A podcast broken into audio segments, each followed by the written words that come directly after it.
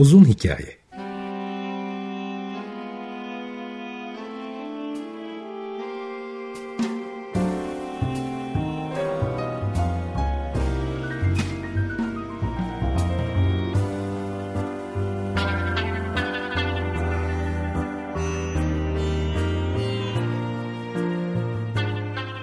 Hazırlayan ve sunan Muzaffer Çorlu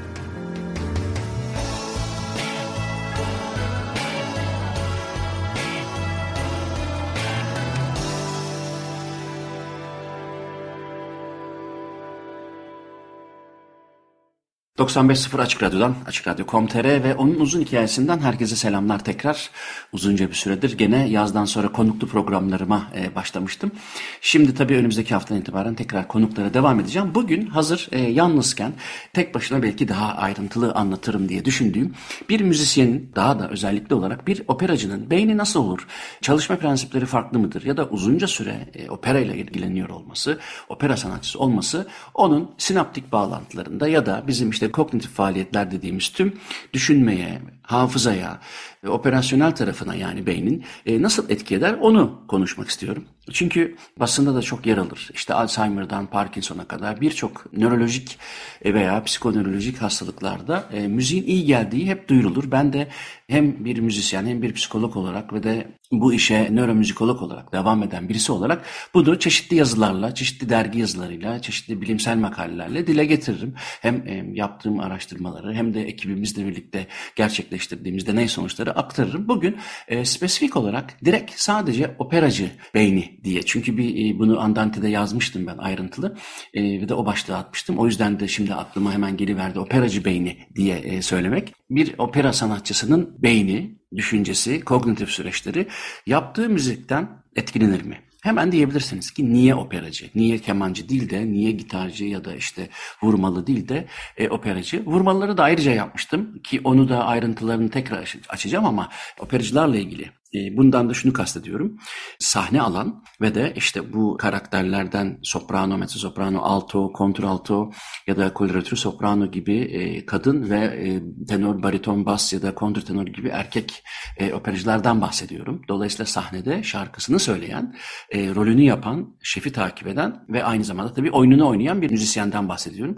Bu nedenle fazla görevleri üstlenmesi nedeniyle operacı beynini ayrı tuttum. Onu zaten bugünkü programda ayrıntılı ayrıntılarını anlatınca ne demek istediğim daha iyi anlaşılır. Çünkü sinir bilim dünyasında müzisyenlerin e, beyin fonksiyonları her zaman dikkat çekmiştir ve incelenmeye değer bulunmuştur. Bu dünyanın her yerinde özellikle e, Amerika'da ve Avrupa'da son zamanlarda sağ olsun fMRI yöntemlerinin ya da diğer e, yöntemlerin çıkmasıyla e, beyin taramalarının daha objektif yapılabiliyor olmasından kaynaklı sebeplerle ne menen bir etkisi vardır bu müziğin çok çalışıldı. Ben de aslında Gent Üniversitesi'nde klinik çalışmalarda bulundum bu konuda Belçika'da, zaten o yüzden buraya gelmiştim 12 sene önce. Hala buradayım. Bu konunun daha da su kaldıracağını özellikle açık radyo programları çerçevesinde bu konuları açmaya e, devam edeceğim ki şu anda da yürüttüğüm gene Gent Definte'deki belediyeyle çalışıyorum. Burada da e, belli bir yaşın üstünde tam olarak söylemek gerekirse 65 yaşın üstündekilerle ve daha önceden hiç müzik yapmamış, müzik çalışmamış insanlarla bir deney gerçekleştiriyorum. O deneyin ayrıntılarını da bir program yapacağım ama burada şu anda hala hazırda o deneyler devam ediyor. İlk kısımları bitti. E, birinci birinci aşaması bitti ve de deney sonuçları hakikaten ciddi bir e, fark olduğunu gösteriyor. Ama ben bu deneyleri bitireyim. Sonuçta bunlar belediyenin e, desteğiyle yapıldığı için e, bütün detayları bittikten sonra yayınlanacak. O yüzden onu bekleyeyim. Ama dediğim gibi burada operacı beyninde bugün neler olup bittiğini anlatmam için aslında önemli bir motivasyon kaynağı da şu. Bunu dergide de yazmıştık e, bu programdaki ortağım Deniz'le beraber. Belki e, bir caz ikonu olarak adını duymuşsunuzdur, dinleyenleriniz olmuştur. Olmadıysa da bir dikkat çekmek isterim. Tony Bennett'ten bahsediyorum. Tony Bennett aslında 95 yaşını kutladığı muhteşem bir konserle sahne hayatına veda ettiğini duyurdu ama o vedanın arkasında önemli bir sebep vardı. Şimdi New York'ta City Music Hall'da gerçekleştirdiği gösteride Lady Gaga ile beraber sahne aldı ve 6 bin kişilik salonu tüm biletleri ayrı satılmıştı vesaire. Şimdi muazzam performansına kadar manşetleri aslında damgasına vuran diğer bir konu vardı. O da 2016'da Alzheimer'a yakalandığını ve Alzheimer'la mücadele ettiğini söylemişti Tony Bennett. Dolayısıyla da bir anda hem sinir bilim dünyasının hem müzik dünyasının hem de konuya en azından Tony Bennett'e ya da müziği seven insanların da dahil olmasıyla büyük bir ilgi bulutu oluştu. Aslında doktorun da teşviği var. Yani müziğe devam etmesi, düzenli provalara hiç ara vermemesi konusunda. E, Bennett de bunu uyguluyor ve o program itibariyle e, partneriyle ile Gaga ile beraber gerçekleştiriyor. Fakat aslında konserden önce ve sonra ne Lady Gaga'nın kim olduğunu biliyor ne de adını hatırlıyor. Hatta bir gün önce, provadan bir gün önce ne yaptıklarını bile hatırlamıyor Tony Bennett. Fakat orkestra çalmaya başladığı anda eşinin de söylediği gibi sanki elektrik şartelleri açılmış gibi bambaşka bir insana dönüşüyor sahnede. Şimdi bu ne demek bambaşka bir e, insana dönüşmek ya da elektrik şarteli açılmış gibinden böyle bir analojiden ne kastediliyor? Aslında beraber sahneye çıktığı kişiden ki orada Lady Gaga'dan bahsediyoruz. Onun bile e, kim olduğunu hatırlayamayacak kadar bir deformasyon olduğunu düşünürsek işleyen bellekte ya da hafızada hiçbir şekilde ritmi kaçırmaması, repertuarı birebir takip edebilmesi, şarkı sözlerinin hiçbirisini birbirine karıştırmaması, sahneye olan hakimiyeti, daha önceki yorumlarına benzer yorumlar yapması, yetmiyormuş gibi yeni yorumlar eklemesi aslında karısının elektrik şartelleri tekrar açılmış gibi demesine yol açacak değişiklikleri anlatıyor. Sağlık durumu ile ilgili röportaj veren doktoru Gayatri Devi, Alzheimer başta olmak üzere hemen her damans tipine eşlik edebilen agresyon, gerçeklikten kopma, yolunu, yönünü kaybetme veya depresyon gibi durumların hiçbir zaman yaşanmadığını, sahne hayatını pandemi nedeniyle bıraktığını açıklıyor. Hal böyle olunca beyin ve müzik ilişkisi bir kez daha sinir bilimcilerin gündemine oturuyor. Şimdi bu dediğim gibi bir Alzheimer'ın ya da demansın ve de buna eşlik eden bir sürü semptomun sahnede gerçekleşmemesi bize ne anlatıyor? Gerçekten de bu e, müzik yapmış olmanın verdiği bir avantaj mı? Yoksa da Tony Bennett'le ona özgü, spesifik bir durum mu? Aslında e, bunu anlamak için bugüne kadar birçok çalışmayı e, ben bu programlar içerisinde ele aldım ama hani çok kısa bir özet yapmam gerekirse bir cümleyle evet müzik yapıyor olmak ki bundan 20-30 sene önce genç yaşta başlamak ki bundan da 4, 5, 6 yaşlarını kastediyoruz. Gerçekten de bir yapısal farklılık olduğunu ortaya koyuyor. Şimdi son çalışmalarda bu yapısal farkların ne kastediyorum bununla? Mevcut glia hücrelerinin sayısının, sinaptik bağlantıların ve de müzik yaparken hatta aklından geçirirken hangi bölgelerin uyarıldığını ortaya çıkaran MR çalışmalarından da görüyoruz ki bu sadece e, genç yaşta başlamakla da sınırlı değil. Bu da aslında benim biraz önce bahsettiğim deneye başlamama yol açtı ki ben iddialı bir şekilde 65 yaş üstünü hedef aldım. E, bakalım ne olacak ama gösteriyor ki çalışmalar e, evet e, yaştan bağımsız olarak belki e, aynı miktarda ödüllenmese de beyin aynı miktarda yapısal bir değişiklik söz konusu olmasa da gözle görülebilen anlamlı farkları tespit edebiliyoruz. Şimdi dolayısıyla Tony Bennett'in sahnedeki o hakimiyeti, her türlü müzikal ve teatral yapması gerekenleri yerine getiriyor olması ama öte yandan e, hastalığı gereği gündelik hayatına artık devam edemiyor olması insanın aklına hemen hiç konuyu bilmeyenin aklına da şunu getiriyor. Bu işi beyin iki farklı yerden mi yapıyor? Yani bir bu kadar karmaşık bir iş olan e, sahneye çıkıp hiçbir repertuarı kaçırmamak, sözleri unutmamak bir yana, insanların isimlerini unutmak öte yana mı? Yani buna iki farklı yerden mi yönetiliyor da isim hatırlamayan birisi e, bütün repertuarı ezbere biliyor. İşte bugün bunu birazcık açalım bakalım ne kadar başarabileceğim anlatmakta. Çünkü beni heyecanlandıran konulardan bir tanesidir bu her zaman müziğin insanın kognitif süreçlerinde, beyin faaliyetlerinde neden daha çok pozitif bir fark yarattığı. O yüzden de bu operacı beyni diye söylediğim şeyin altyapısı bunu galiba güzel bir şekilde ortaya çıkaracak bir konu. Birkaç ay önce melankolinin nöromüzikolojisini yazmıştık. Orada da aslında insanın e, bırakın müziğe, sese bile maruz kalmasının beyinde harekete geçirdiği bölgelerden salgılanmasına yol açtığı hormonlardan hatta duygu durumuna pozitif etkilerinden ayrıntılarıyla bahsetmiştim ki bunların başında hafif depresyonla mücadelede mesela e, müziğin önemli bir yeri vardı. Ama Tony Bennett ki e, dediğim gibi Tony Bennett'i hani e, sadece 17 Grammy ve 2 Emmy ödülüne sahip bir caz ikonu olarak da görmemek gerekiyor. Aslında onun dışında yani bu kadar tecrübeli neredeyse 100 yılla yakın bir hayatını müziğe adamış bir kişi o yüzden de onda olabilir ancak bu çünkü as- aslında embodied yani bedenselleşmiş bir müzikten bahsedebiliriz diyebilirsiniz. Ama tam olarak da bunun altını doldurmak güç. Neden güç? Çünkü sadece 8 yıllık opera sanatçılarının yani eğitimlerinden sonra 8 yıllık sahne tecrübesi olan operacıların da diğer müzisyenlerden birçok açıdan farklı olduğunu gördük. Nereden biliyorsun bu kadar diyebilirsiniz. Çünkü bu deneyi ben yaptım. İnternetten ulaşabilirsiniz. E, Cognitive Load on Operatic Singers dediğiniz zaman benim adımı yazdığınız zaman bu e, makaleler open source. Dolayısıyla PLOS ONE'da yayınlanmıştı. Oradan e, bütün bugün anlattığım şeyin başka biraz daha bilimsel temeline ulaşabilirsiniz. Sıradan bir dille yazmaya çalıştığım için çok da eğer konuyla ilginiz yoksa anlamayacağınızı sakın düşünmeyin. Çünkü bugünkü konuyu da aslında ben e, bu iki makaleye oturtturuyorum. Bu iki makalenin çıkma sebebi benim tamamen bir sürpriz mi diyelim artık ona tamamen bir şans eseri karşılaştığım bir deneyde karar verdim. O da şöyleydi. Daha önce bahsettiğim için e, hemen geçeyim. Dinlememiş olanlar için de konu kopmasın diye de ayrıntısını vereyim. Bir defa bir müzisyen müziğini yaptığı sırada aynı zamanda başka bir şey yaparsa ne olur? Yani çoklu görevde e, müzisyenin feragat ettiği şey nedir? Bunu merak ediyordum ve de e, Yıldız Teknik Üniversitesi'nde çalışıyordum o zaman. E, orada öğretim görevlisiydim ve de tecrübeli öğrencilere bir çoklu görev hazırladım. İşte bir yandan e, sınavlarda çalacakları yani hazırlanmış oldukları ya da iyi çaldıklarını düşündükleri parçayı e, çaldırdım. Bir yandan da işte bir matematik görevi vardı çok kolay.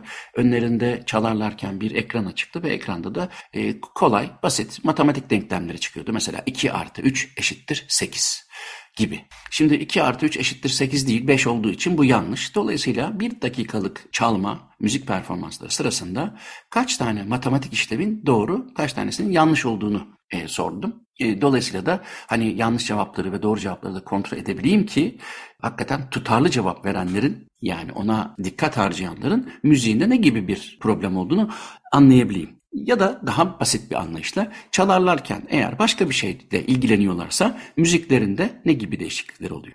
Bunun sonucunda tabii tahmin edebileceğiniz gibi daha çok insanların işte tempoları şaşmaya başladı, e, unutmalar başladı. Bazı işte teknik pasajlarda durmalar ortaya çıktı falan. Bu zaten beklenebilir bir sonuçtu. Fakat asıl sürpriz Tesadüfen ben aynı şekilde e, o sınavda, deneyden sonraki sınavda aynı parçaları çalan çocukların jürisindeydim.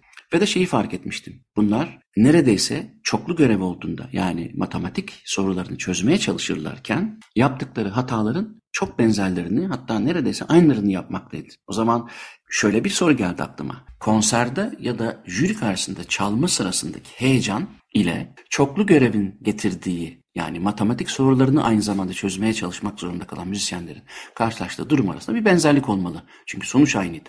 O konu bayağı bir derinleşti ve ortaya çıktı ki gerçekten de aslında her ikisinde de strese yol açan işleyen belleği Stres nasıl ki insanın elinden alıyorsa, içinizde müzisyen varsa ya da en azından topluluk önünde konuşmuş olan varsa bilir ki öyle daha sakin konuşmayız. Biraz daha hızlanır, fikir uçuşu gerçekleşir. O hani meşhur fight and flight sendromuna beyni hazırlayan bütün fizyolojik reaksiyonlar gerçekleştiği için biz aslında tam da istediğimiz performansı gösteremeyiz. Şimdi bu çocukların işte tamam yıllardır müzik eğitimi alıyorlar ama büyük bir sahne tecrübeleri yok. O yüzden bir de bu deneyi profesyonellerle yaptım. Hem Belçika'daki, e, Brüksel'deki senfoni orkestrası, Gent'teki konservatuvardan hem de İstanbul Devlet Senfoni Orkestrası'ndan toplam 40 kişiyle yaptığım deneyde gene bu şeyi tekrarladım. Yani bir yandan çok iyi bildikleri bir e, pasajı çalmaları bir yandan da ekrana bakıp ekrandaki bu sefer matematik görevini değiştirdim çünkü çok ağır değil de çok daha hafif bir ikinci görev istemiştim. 800 milisaniyede bir beliren e, üçgen, kare e, ve yuvarlakları saymaları ve performansları sonunda kaç üçgen, kaç yuvarlak ve kaç daire gördüklerini sordum. Doğru cevaplara çok yakın olanlar anlamlı bir şekilde doğru tutturanların müziğini ölçtüm. Çünkü öyle ya bir yandan çalarlarken bir yandan dikkat etmiyor olabilirler ve atıyor olabilirler sonuçları. Dolayısıyla onları elemek zorunda kaldık. Gördük ki evet en büyük hasar e, müzisyenlerin eslerde yani e, bir şey çalmadıkları zaman ortaya çıkıyordu. Orayı hemen geçme eğilimindeydi. Daha basit bir ifadeyle ikinci görevi yapabilmek için aslında müzik onlara yardımcı oluyordu.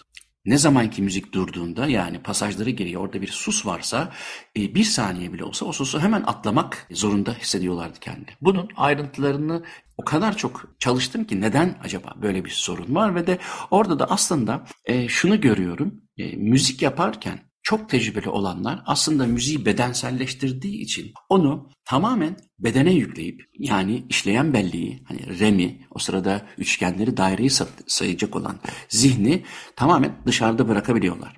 Fakat nerede sus varsa bir an önce oraya geçiyorlar. Çünkü orada bedenin de durmasından ötürü bu sefer geçen süreyi işleyen bellek de saymak zorunda oldukları için sayamıyorlar. Yani ikili görev aslında orada başlıyor. İşte bu beni fazlasıyla heyecanlandırmakla beraber güzel bir makale de e, çıktı bundan. Dedim ki tamam bu buradan ben yürürüm. Çok büyük bir tesadüf gene. E, bu deneyler sırasında, deneme, deneme deneyleri sırasında işte ekipman iyi çalışıyor mu? İşte yardımcılar kalp atışlarını doğru alıyor mu?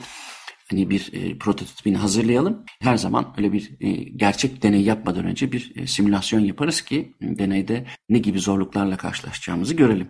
O simülasyonda fazlasıyla şancı vardı.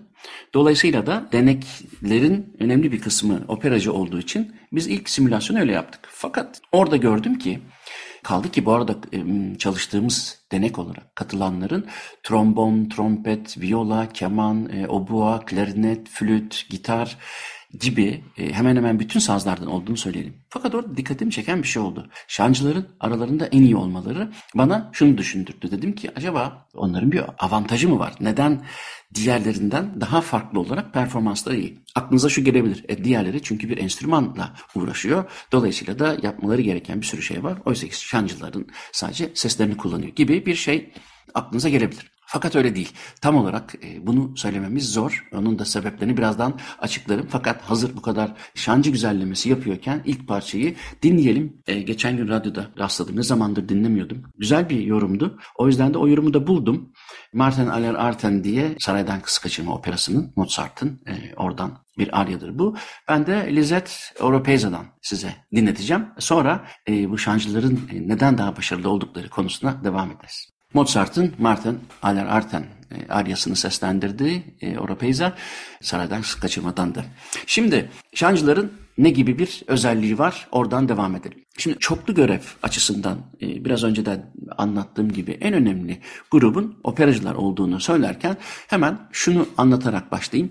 Bir şancıyla bir enstrümancının eğitimi arasında temel bir fark yok müzikal anlamda baktığımız zaman. Fakat sahnede yer alan bir opera sanatçısının ki bu yayınlandığı yanılmıyorsam 2014'te çok e, kapsamlı bir e, çalışma yapıldığı Amerika'da ve de diğer müzisyenlerden farklı olarak e, bir yandan şefe bakmak zorunda kalmaları, bir yandan e, oynadıkları e, rolün teatral, davranışsal e, rollerini ortaya koymaları, bir yandan diğer müzisyen arkadaşlarına dikkat etmeleri gibi aslında herhangi bir operayı gözünüze getirirseniz e, şeften çok daha fazla farklı rolü e, ve de görevi yapmak zorunda olan şancıların bunu özellikle de küçük yaşta başladılarsa çoklu görevde başarılı olmalarına yol açan bir beyin organizasyonları söz konusu. Zaten e, şarkı söylediklerinde işleyen belleklerinin ya da işte orbitofrontal korteks gibi sorumlu bölgelerin son derece free olduğunu, başka şeyler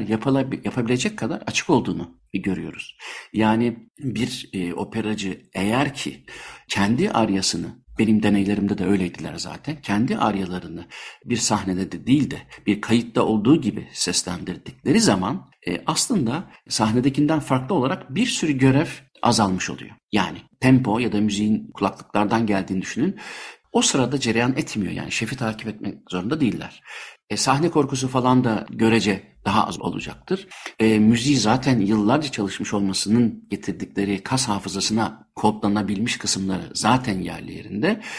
Dolayısıyla opera sanatçılarının bir kayıt sırasındaki e, kognitif load dediğimiz e, bilişsel yükü aslında bir müzisyene göre daha iyi çalıştıkları için, daha çoklu göreve hazır oldukları için daha serbest. Bu da zaten işte bizim deneylerde yahu bunlar niye hakikaten çok daha yüksek puan alıyorlar sorusunda cevabı. Fakat e, bu hani o kadar cross cultural bir e, konu ki çünkü benim yaptığım çalışmalarda mesela 15 farklı ülkeden insandan bahsediyorum.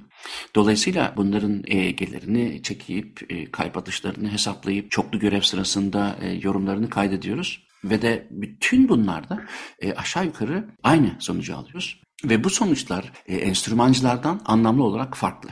Yani işte dediğim gibi trombon, e, flüt, keman, gitar çalanların çoklu görevdeki başarısına oranla e, daha yüksek. Burada benim hala kafamı e, meşgul eden şey bir enstrümana fizik olarak sarılıyor ya da tutuyor olmanın bir dezavantaj yaratıp yaratmadığı. Fakat o testleri yapmadım.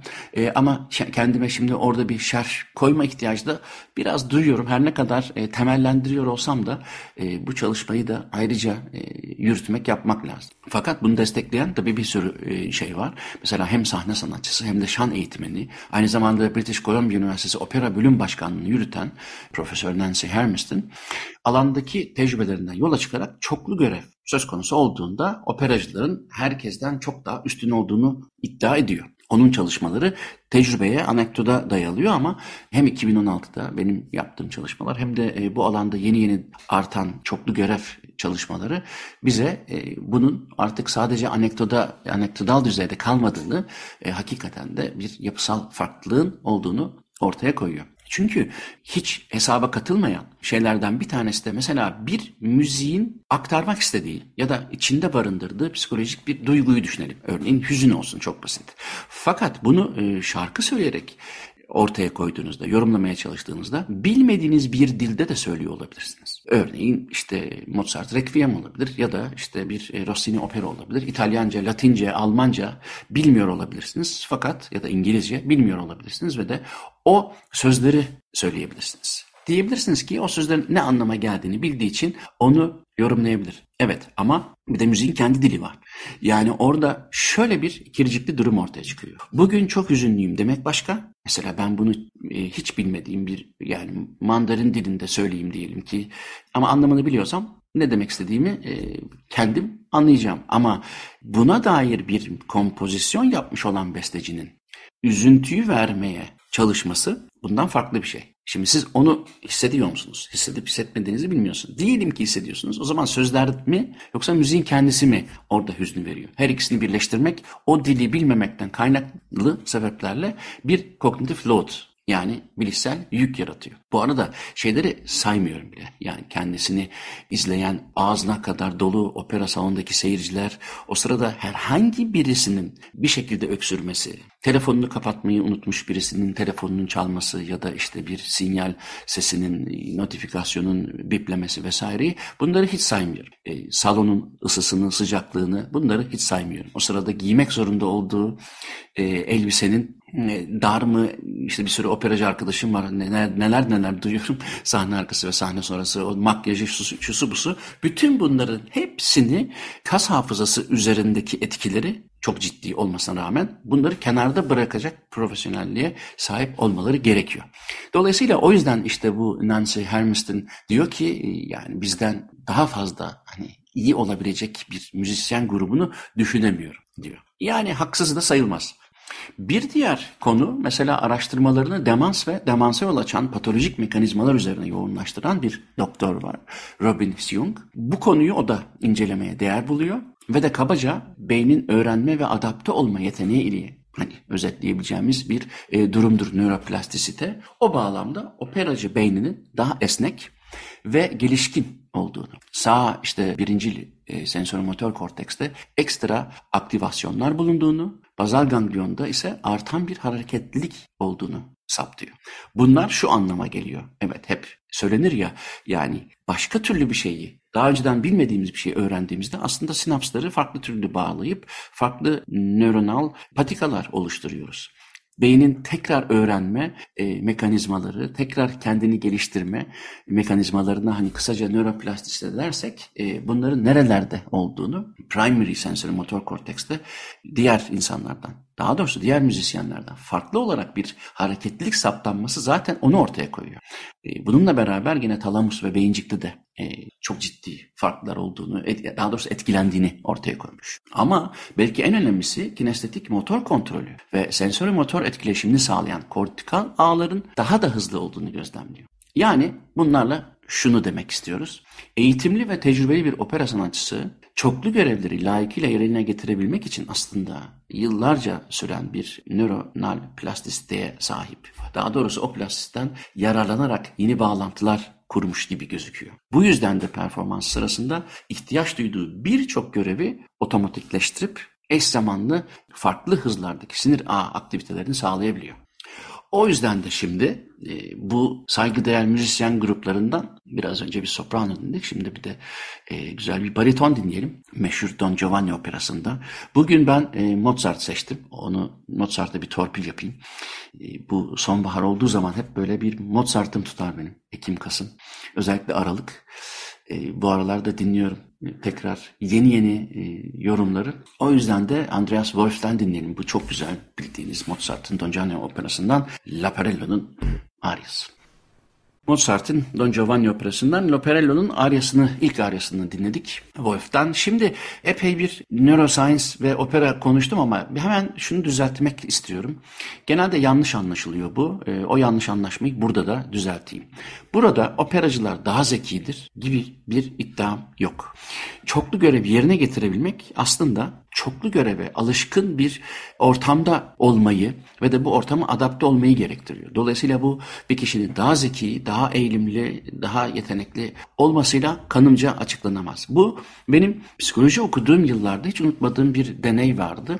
O da değişen farklı çevre koşullarında insanların nasıl bundan etkilenebileceği ile ilgili bir deneydi ve bunun içinde e, fareler kullanılmıştı. Sanıyorum 1970'lerde yapılmış olmalı çünkü biz bu deneyi 1980'lerin sonunda tekrarladık. Tekrarlamadık biz kendimiz yapmadık ama e, tekrarlanışını e, inceledik. Yani eğer bu çalışmayı yanıltan bir şey var mı bilmiyorum çünkü 40 yıldır e, tekrar ele almadığım bir konu. Ben 80'leri aktarıyorum dolayısıyla çok güncel olmayabilir. Fakat o çalışmanın e, sonuçları çok etkileyiciydi. O da şuydu, e, bir grup fare primer ihtiyaçları rahatlıkla karşılanan, bunun için bir görev yapmak zorunda olmayan gruptu. Yani acıktıklarında güzel işte ementaler peynirleri, e, eş istediklerinde işte eş seçmeleri vesaire vesaire. Yani ekmek gölden, su gölden grubu diyelim buna. Diğer grup ise e, acıktıkları zaman bazı görevleri yerine getirmek zorundalar. İşte belli bir labirenti belli bir hızla geçtiklerinde ödüllendiriliyorlar. İşte belli bir labirentin işte doğru yollarından çıktıkları zaman eşle karşılaşıyorlar falan filan. Bunlara da işte mağdur grup diyelim.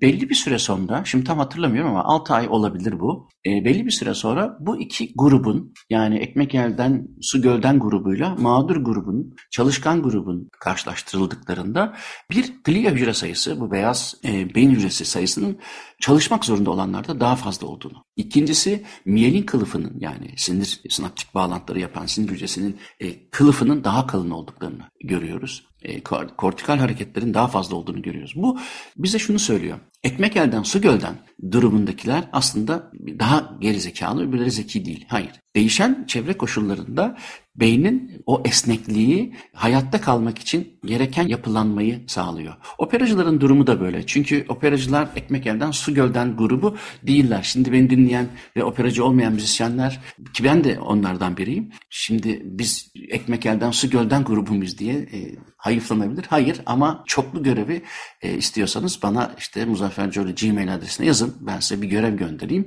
e, ve kendinizi bir gene profesyonel operacıyla e, sınayın. Aradaki farkı görürsünüz. Çünkü ben bunu o kadar özgüvenle söylüyorum ki benim deney gruplarımda %96 oranında bir fark çıktı. Yani %96 operacılar çoklu görevde daha yüksek puan almışlardı. Son bir şey daha dinleyelim madem öyle. Gene dediğim gibi bu sefer Amadeus filminde de e, soundtrack'inde kullanıldı ama filmde kullanılmadı. Bugün Mozart günü. Ruhe Sanft dinleyelim. E, Zayde Operası'ndan bir arya. Sonra toparlayalım. Evet bugün Mozart'tan 3. arayı Zaide'den dinledik. Sanft geldi.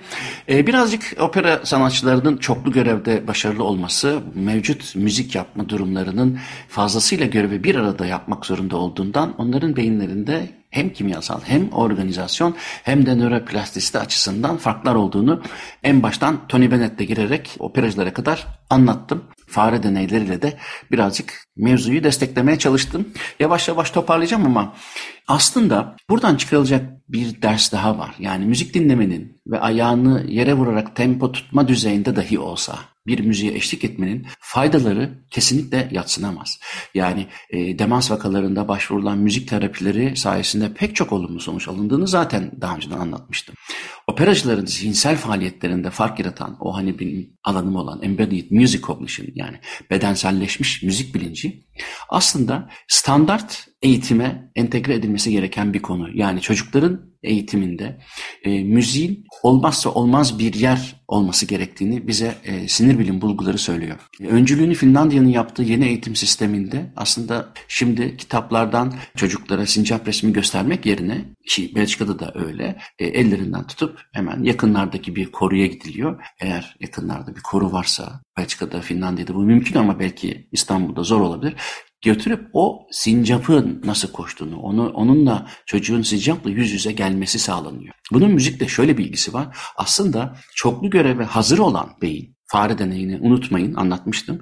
Ona adapte olmak için aslında can atıyor. Yani e, beynin yan gel yat ya da işte ekmek elden su gölden gibi bir durumda büyük bir hedonist ve de tembel bir organizma olduğunu unutmamak gerekir. Çalıştırıldıkça çalışmak isteyen ve de insanı aslında biraz daha hem diri tutan hem kognitif faaliyetlerini ayakta tutan hem de aslında bazı mutsuzluk durumlarından da kurtaran bir durum. O yüzden bunların hepsini bir arada tutan yani bir sürü kognitif işlevi bir arada tutan şey müzik. O yüzden e, çocukların eğitimle entegre olması e, çoklu göreve alıştırıyor. Dolayısıyla buradan çıkarılacak olan en büyük dersinde bu olduğunu düşünüyorum. Çoklu görev insan beyninin çalışma mekanizmaları açısından önemli bir avantaj. E bunu da e, bir yandan işte ayağımla işte pedal çevireyim bir yandan da sağ ayağımla top çevireyim öbür taraftan da matematik düşüneyim diye yapmak yerine bunların hepsini bir araya getiren tek bir işle yapabilirsiniz. O da müzik yapmak. Özellikle de tabii operacı olursanız ne güzel ama olmasanız bile müzik yapmak bu açıdan bütün bu anlattığım nörokimyasal ve nöroplastik değişikliklerin sebebi. Umarım e, birazcık açıklayabilmişimdir. Böyle de bırakayım bugün önümüzdeki hafta yeni konu ve konuklarla devam edeceğiz. Bize ulaşmak için Muzaffer Corlu Gmail adresine ya da denizatlam.gmail adresine yazabilirsiniz. Çekinmeyin lütfen. Bu programın tekrarlarını Açık Radyo Spotify'a koyuyor. Ben de konuklu olanlarını özellikle görüntülü olarak YouTube'a koyuyorum. Dolayısıyla YouTube kanalına üye olursanız e, orada da e, bu konuyla ilgili hem sinir bilim hem film hem bilim hem felsefe konularındaki e, programları kaçırmamış olursunuz. Haftaya görüşürüz. Hepinize günaydın.